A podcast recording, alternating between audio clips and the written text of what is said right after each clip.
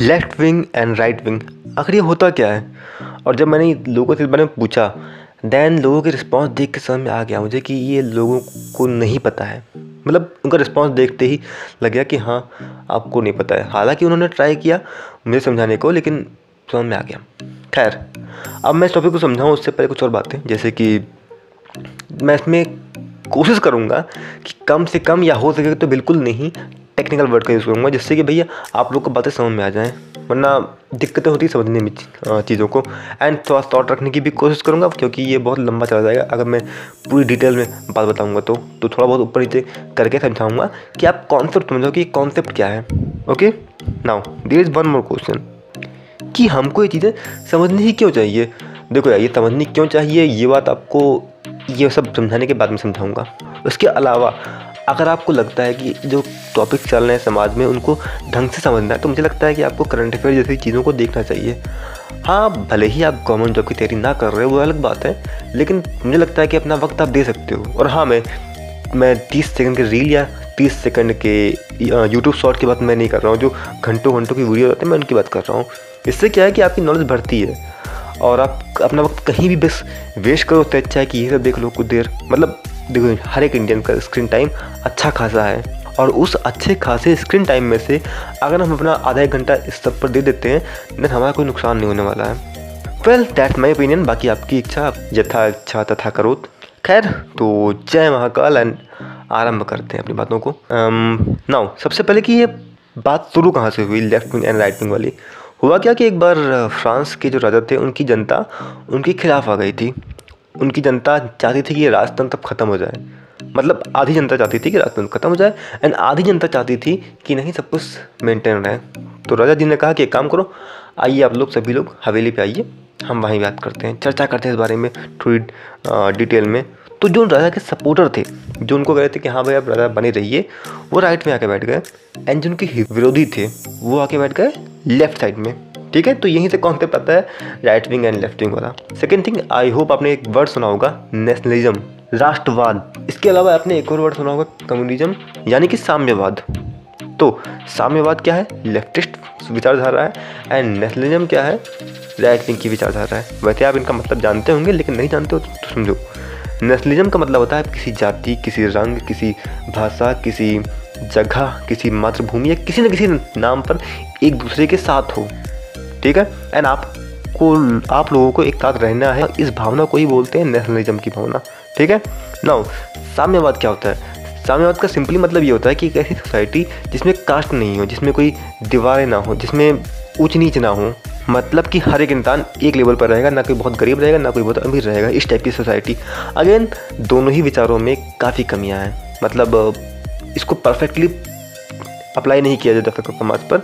और अगर perfectly apply किया जाएगा तो चीज़ें दिक्कतें ही रह देंगी। मतलब कि जो हार्ड कोर मतलब जो एकदम से कट्टर लेफ्टिस्ट हैं, या जो कट्टर राइटिस्ट हैं, इतिहास में जो लोग हुए हैं ऐसे, उन्होंने दबा के मार्केट में चाहिए मतलब लाखों लोगों की बलि चढ़ा दी है अपने राइट विंग के होने पर, या फिर अपने लेफ़्ट विंग के होने के ऊपर। तो आई होप आप समझ रहे होगे कि इसको कट्टरता से फॉलो नहीं किया जा सकता। अब थोड़ा बात कर लेते हैं कम्युनिज्म के ऊपर। देखो, एक देश है यूक्रेन। आपने नाम तो सुना ही होगा। तो यूक्रेन में क्या हुआ? जितनी ज़मीनें थी खेती लायक, वो थी गोरे लोगों के पास। साम्यवाद के नाम पर एक क्वालिटी के नाम पर, वो उन लोगों से ज़मीनें लेकर दे दिया गया काले लोगों को। ये कोई बुरी बात नहीं थी, मेरे ख्याल से अच्छा फैसला था। लेकिन ये फैसला इतनी तेज़ी से ले लिया गया कि यार जो काले लोग थे, उनको आता था नहीं खेती वेती करना। एंड जो गोरे लोग थे, उन्हें ये बात चुप गई। उन्होंने क्या किया? सारी ज़मीन दी। एंड देश छोड़े, निकल गए वहाँ से। इससे क्या हुआ? फ़ूड चेन खराब हो गई फ़ूड चेन खराब हुआ तो देखते ही देखते सारी इंडस्ट्री पर फ़र्क पड़ा एंड देखते ही देखते काफ़ी भयंकर सा नुकसान हुआ तामियाबाद के नाम पर। तो हम लोग उसको डायरेक्टली अप्लाई नहीं कर सकते। एंड सेम बात नेशनलिज्म के ऊपर भी लागू होती है। जस्ट फॉर एग्ज़ाम्पल आपने सुना ही होगा कि कई बार दक्षिण भारत के लोग चाहते हैं कि भारत से हम अलग हो जाए क्योंकि दिक्कत ये कि कई बार वो लोग हमें आउटपुट तो ज़्यादा देते हैं, लेकिन उनको इनपुट भारत की तरफ़ से उतना नहीं मिलता है। ठीक है? एंड सेम बात बाकी हर तरीके के लोगों पर अप्लाई हो जाएगी। जैसे कि जो पूरी भारत के लोग हैं, वो कहते हैं, यार, जब तुम लोग को हमारे साथ रहना नहीं तो हम तुम्हारे साथ क्यों रहें? है ना? ऐसी समझ लो हर जगह की बातें हैं। तो कुछ ना कुछ दिक्कतें हर जगह रहती ही रहती हैं। जब चार बर्तन एक साथ आएँगे तो टकराएँगे ही। एंड इससे नेशनलिज्म की भावना को नुकसान पहुँचता है। अब राइट विंग और लेफ़्ट विंग दूसरी और भावना भी है। आस्तिकता एंड नास्तिकता वाली। देखो, आप लोग पता है कि पहले चर्च वर्च काफ़ी ताकतवर हुआ करते थे। मतलब कि सपोज़ धरती चपटी है उनके अकॉर्डिंग किसी साइंटिस्ट ने बोल दिया कि नहीं, चपटी नहीं है, ये तो गोल है। बस आपको फांसी दे दी जाएगी या फिर आपको आप हाउस अरेस्ट भी हो सकते हो। तो जो आस्तिक लोग थे, या फिर कहूँ जो चर्च के साथ थे, वो राइट विंग में चले गए। एंड जो नास्तिक लोग थे, जो चर्च के खिलाफ थे, वो लेफ़्ट विंग में आ गए। ठीक है, आप उसको आस्तिक या नास्तिक से भी देख सकते हो अपने देश के लिए।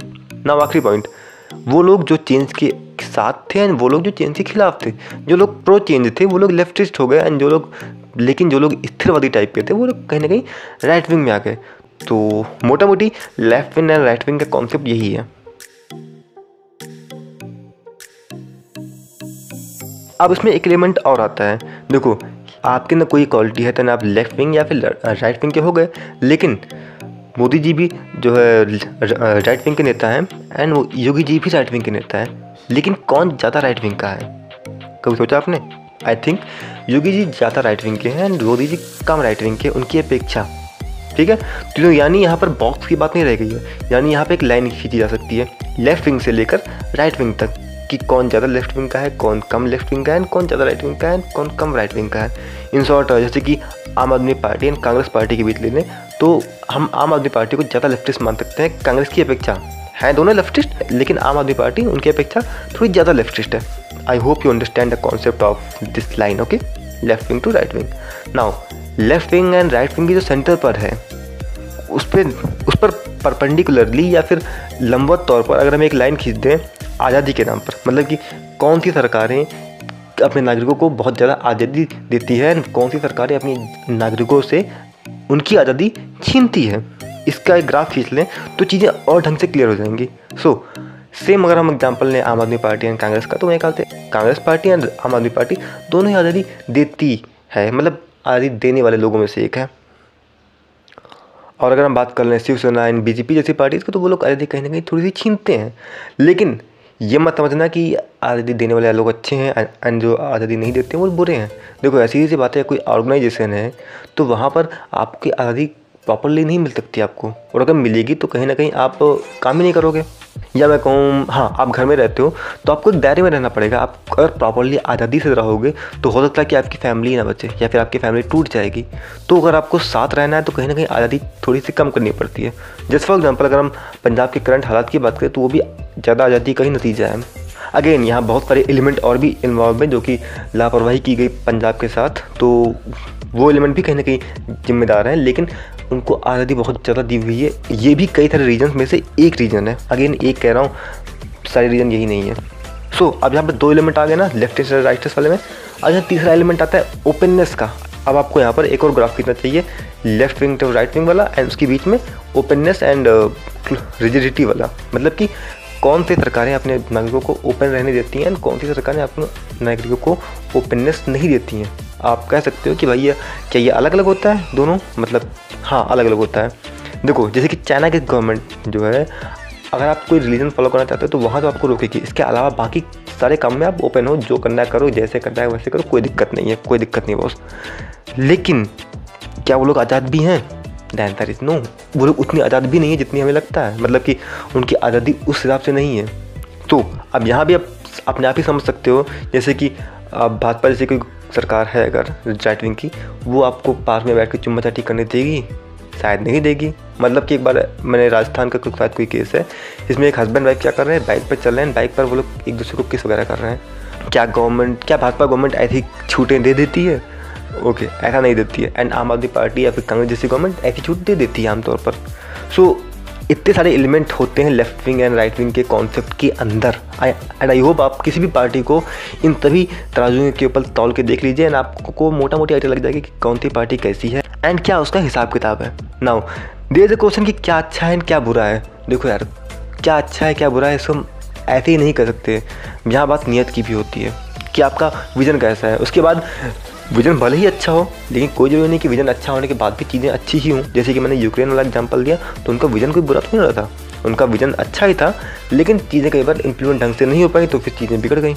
फॉर एग्ज़ाम्पल जितनी भी क्षेत्रीय पार्टियाँ, जैसे कि तृणमूल कांग्रेस या फिर सपा, बसपा जैसी जो पार्टीज़ हैं, वो क्या करती हैं? जो समाज के दवा कुचला वर्ग है, इनके साथ होने का दावा करती हैं। लेकिन ये पार्टी सालों साल सत्ता में रहने के बावजूद, जिस कम्युनिटी के साथ खड़े होने की बात करती हैं, क्या वो कम्युनिटी आज भी ऊपर आ पाई है? वो कम्युनिटी में कितने लोग पढ़े लिखे आज भी होते हैं? आप आंसर जानते होगे।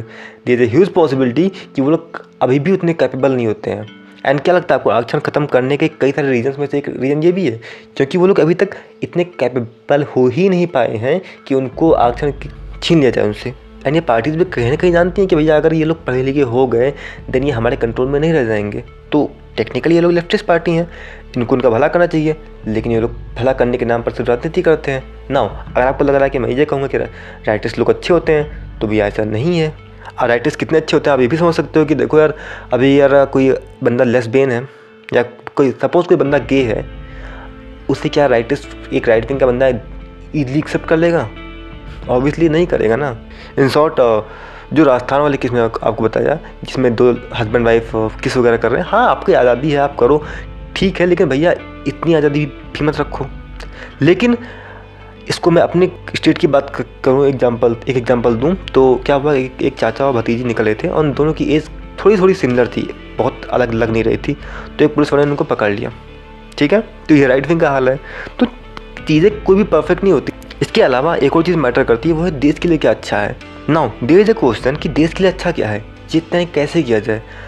एक्चुअली आई थिंक इसका कोई सटीक आंसर देना पॉसिबल मेरे हिसाब से तो नहीं है। मतलब मैं इतना काबिल खुद को नहीं मानता कि मैं का कोई आंसर दे पाऊँ। हाँ बट एक बात जानता हूँ कि हम अगर चीज़ों को लेकर अवेयर रहेंगे तो मैं कोई बेवकूफ़ नहीं बना सकता है। Now the final question is कि भाई, इस तरह के कॉन्सेप्ट को हम जान के करें क्या? इस तरीके के कॉन्सेप्ट को लाया ही क्यों गया है? देखो, अगर आप पढ़ाई लिखाई में देखोगे तो कोई बहुत यूज़ तो नहीं है, लेकिन जब रियल लाइफ में देखोगे तो ये चीज़ आपको थोड़ा सा अलग तरह चीज़ों को आसान हो जाता है। चीज़ों को समझना थोड़ा सा आसान हो जाता है कि कौन सी चीज़ कितनी अच्छी है कौन सी चीज़ कितनी बुरी है। फॉर एग्ज़ाम्पल अभी का जो वक्त है थोड़ा सा राइट विंग की तरफ़ झुकता जा रहा है, लेकिन इसका ये मतलब नहीं कि वो ये राइट विंग का वर्ल्ड लेफ़्ट विंग को ख़त्म कर देगा। क्योंकि कुछ पिछले कुछ दशक लेफ़्ट विंग के थे एंड वो लेफ़्ट विंग राइट विंग को ख़त्म नहीं कर पाया। एंड हिम्मत आगे भी होने वाली है। अगर आपको लगता है कि हमेशा हमेशा के लिए राइट विंग ही रहेगा तो ऐसा नहीं है। कुछ साल राइट विंग रहेगा एंड फिर कुछ उसके बाद कुछ साल फिर से लेफ़्ट विंग हावी हो जाएगा। तो ये चीज़ें चलती रहती हैं। और जब आप इन कॉन्सेप्ट को समझोगे, इन बातों को जानोगे देन आप देन आप किसी भी बात को बारीकी से समझते, समझने के एंड उसे एनालाइज करने के लायक बन जाते हो। सो आई होप कि मैंने कई सारी कमियाँ भी छोड़ दी होगी मतलब कई सारी गलतियाँ भी कर दी होगी जो कि आपको कन्फ्यूज़न लग रहा हो तो आप वो क्वेश्चन मुझसे पूछ सकते हो, अगर आपको पूछना है तो। एंड हाँ I wish and I hope कि मैंने अच्छे से समझाया होगा एंड आपको बहुत सारी बातें समझ में आ भी गई होंगी। गाइज़ आप में से काफ़ी सारे लोग पूछते हो कि यार विकास, तुम्हारे पॉडकास्ट कहाँ आते हैं? आप जिस भी प्लेटफॉर्म पर मुझे सुन रहे हो, आप उस प्लेटफॉर्म पर मुझे सब्सक्राइब या लाइक या कोई भी ना कोई ऑप्शन वहाँ दिया होगा जो आप कर सकते हो। इसके अलावा अगर आप चाहो तो मेरी मैसेजिंग लिस्ट या फिर मेरी ईमेलिंग लिस्ट का हिस्सा बन सकते हो। जिससे क्या होगा कि आपको मेरे पॉडकास्ट के लिंक ईजिली अवेलेबल हो जाएगा। Okay guys that's all for today and be our intellectual